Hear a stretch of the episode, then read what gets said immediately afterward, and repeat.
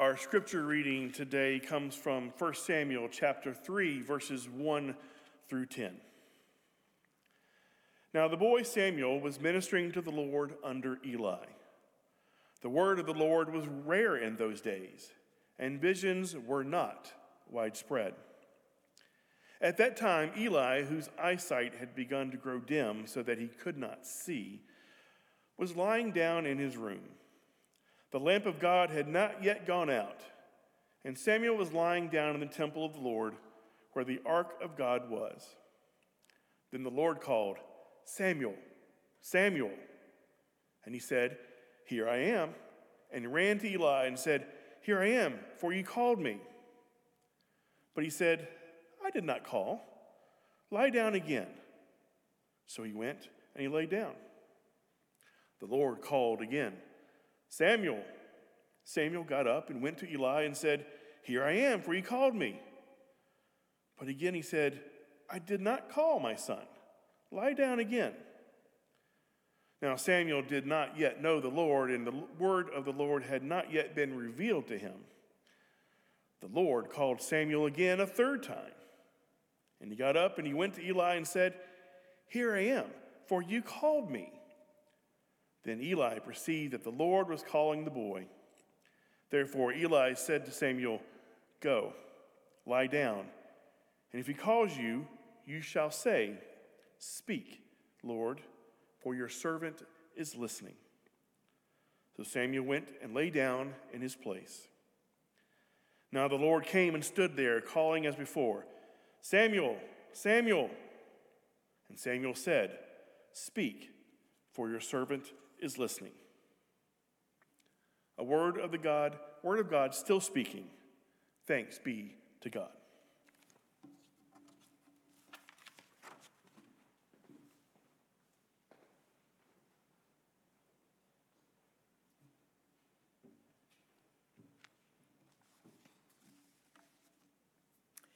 Please join me in prayer.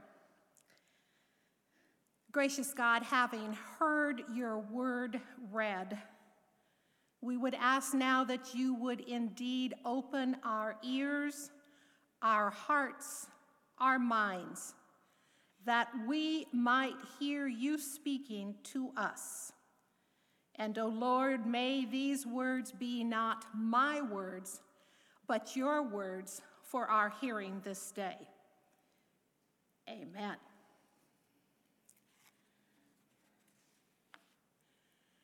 When I entitled this sermon, The Eli Implant, I realized that if people see only the title, they may think, ah, Sue's being a bit risque, shall we say. Because you know what I'm talking about.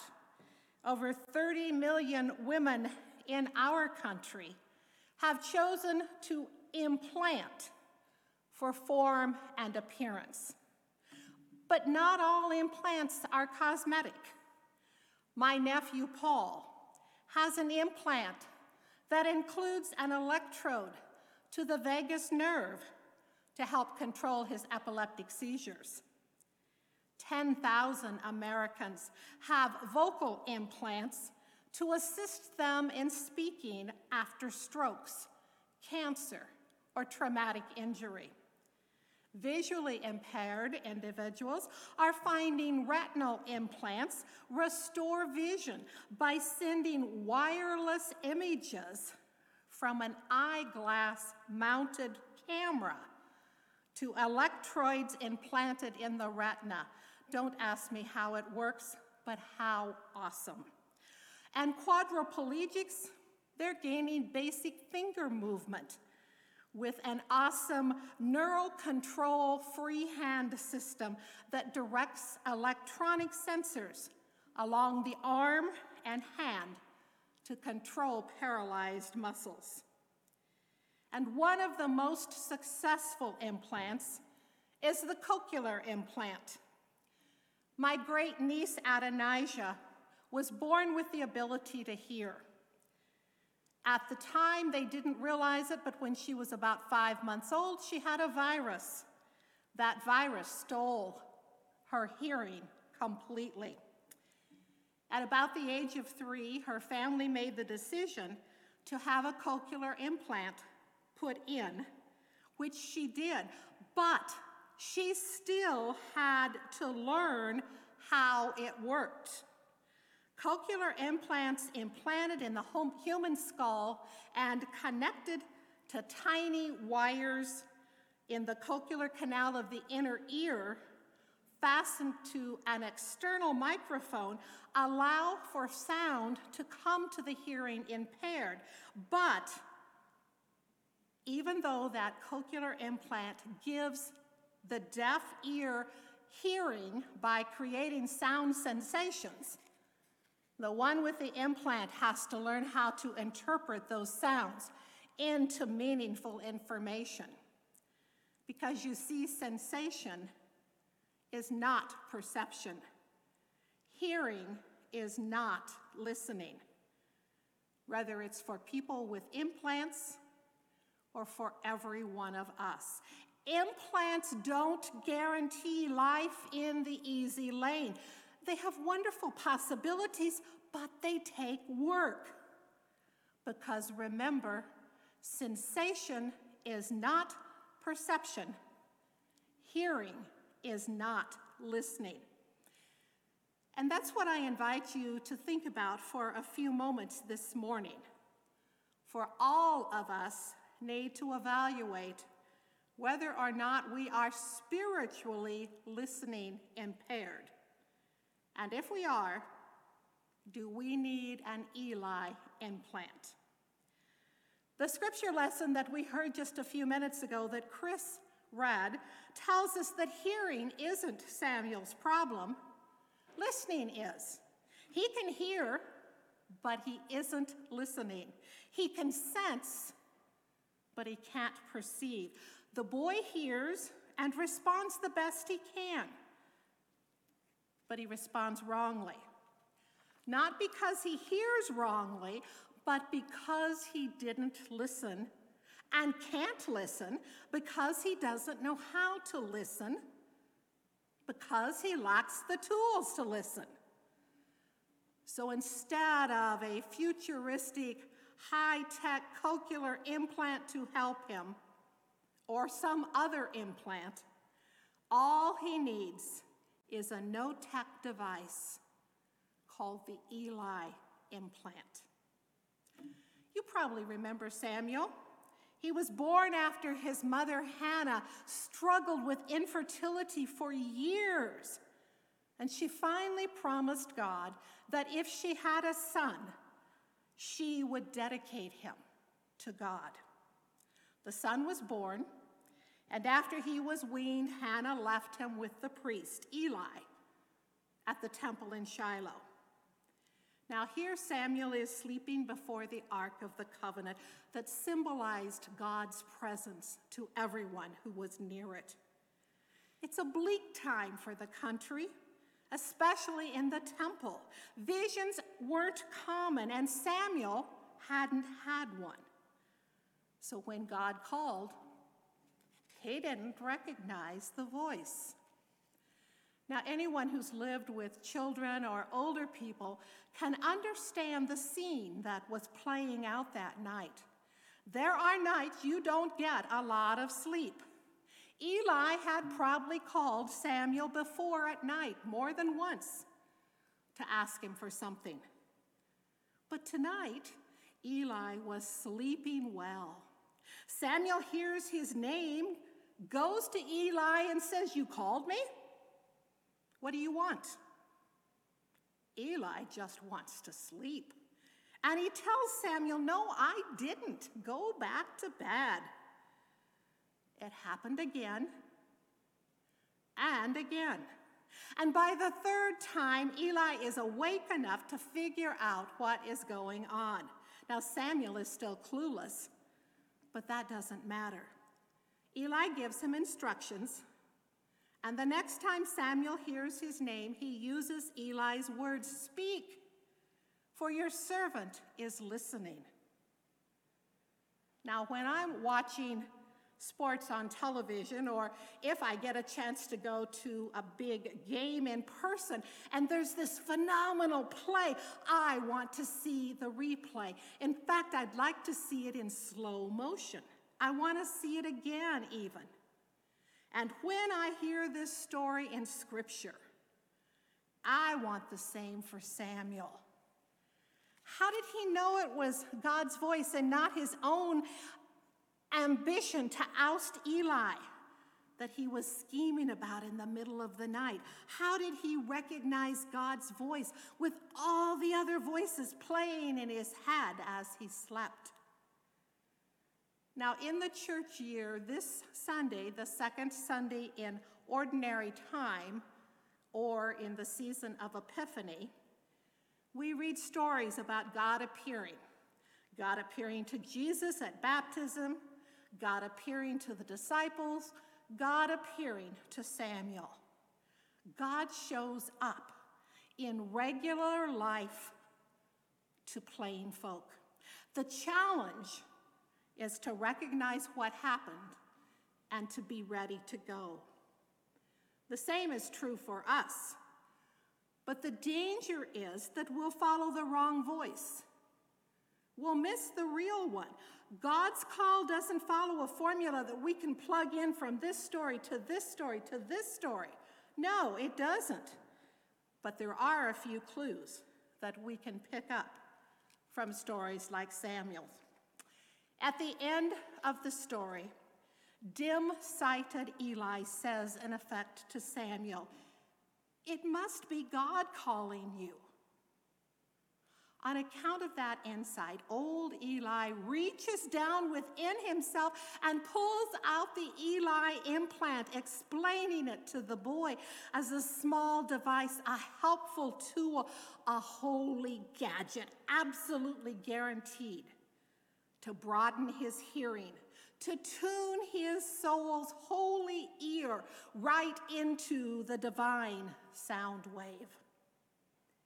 As a sort of fine tuned frequency adjuster, the Eli implant provides the essential spiritual bandwidth reception for everyone, anywhere, even young Samuel not just to hear God's voice, but to distinguish it from all the background noises, all the sounds and distractions that surrounded him, so that he might listen to God's voice spoken to him. And the same can happen for me and for all of you. In the first place, there's no denying that Samuel was in the right place to see a vision. Maybe visions weren't very frequent, but if God is going to speak, chances are it would be in a holy place. Samuel is surrounded by things that can help him when he can finally put the pieces together. There was a movie some years ago called Clueless that tells the story of an affluent teenage girl in California. She didn't really have a crisis, but she had ordinary questions about grades and friends and how to use her good looks and her popularity and her affluence. Now, the movie is complicated, but in a nutshell, she starts out largely clueless. But she collects clues from this person and that person and this person around her who help her to grow up. When we try to discern God's will, we might ask if we are putting ourselves in places where we are likely to hear God's voice. Are we collecting clues from those around us? Are we paying attention to people who might guide us. Are we sleeping in front of the ark? Are, are we surrounded by so much noise that there's no chance of hearing God's voice? Are we hearing or are we listening? Samuel's vision mixes a new voice with tradition and combines an individual call with community. Samuel hears God's voice alone, but he depends upon Eli's guidance, the Eli implant, to understand what to do. Samuel calls for the end of the old regime, but he is still connected to its best parts. You know, we in the Presbyterian Church believe that God alone is Lord of the conscience.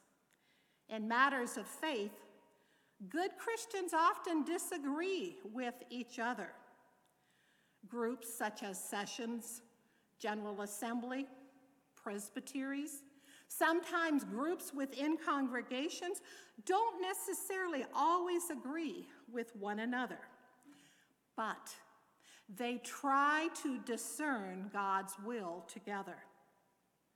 So, too, we must sense our own sense of what God is saying with those others in the church believe and with the testimony of Scripture and with church teachings. We ought to check it out, not with just with people who likely think like us, but also with those who are likely to disagree. We need to say to one another, uh, You don't have to agree with me, but does what I'm saying make sense at all to you? And then truly listen to the response. And finally, Samuel's call is confirmed over time. People come to rely upon him as someone that God spoke through. You take a chance at first and only know later if you heard God right. Sometimes we miss God's call altogether, but fortunately, as with Samuel, God comes back again and again and again if need be. At the end of this third chapter, and you might want to read that third chapter of 1 Samuel later today, Eli knows that he will lose everything, but he has heard God and he understands what he is supposed to do. At the end of the movie Clueless, the teenager doesn't have it all figured out, but she's made some good choices. She's no longer clueless. So we have sometimes when we put our clues together and we take a chance on the voice that we're hearing, and then we say, Speak, for your servant is listening. And we just might step into a role where we are more faithful and bolder, and where the words we are given to say and the actions that we take are exactly the ones that are needed in that time and place. Paying attention to God's voice, really listening to what is being said, is difficult when our ears and our minds are cluttered with the honks and the hoots, the toots and the beauty, the bothers of life. Who has time or the tools to calm the din of sound inside as well as outside of our heads, to quiet the muddle, to muscle our thoughts and our life so that we can say to God, Here I am listening. Maybe if you don't have the tools or the time, maybe if life is too busy and noisy, then just maybe the implant is for you. But what is it? It's those seven simple words that we've heard several times. Simple words of prayer. Speak, Lord, for your servant is listening. It's a request that God hear you, that God help you to hear what He has to say. Hear His still small voice among the many other competing voices in a sound, saturated society. It's a conscious and concerted effort to tune out the distracted babble of billions of fellow beings and to tune in to the divine bandwidth of Almighty God. It's a prayer that you and I and fellow believers, like dim sighted Eli, will be able to really listen to the Lord and to determine together what He is calling His people to do and to be today and always. Virtually everybody and anybody can hear God's voice, few choose to listen. After all, who has the time? Who has the temperament? Who has the tools? You do. With or without a cochlear implant. The tools include prayer.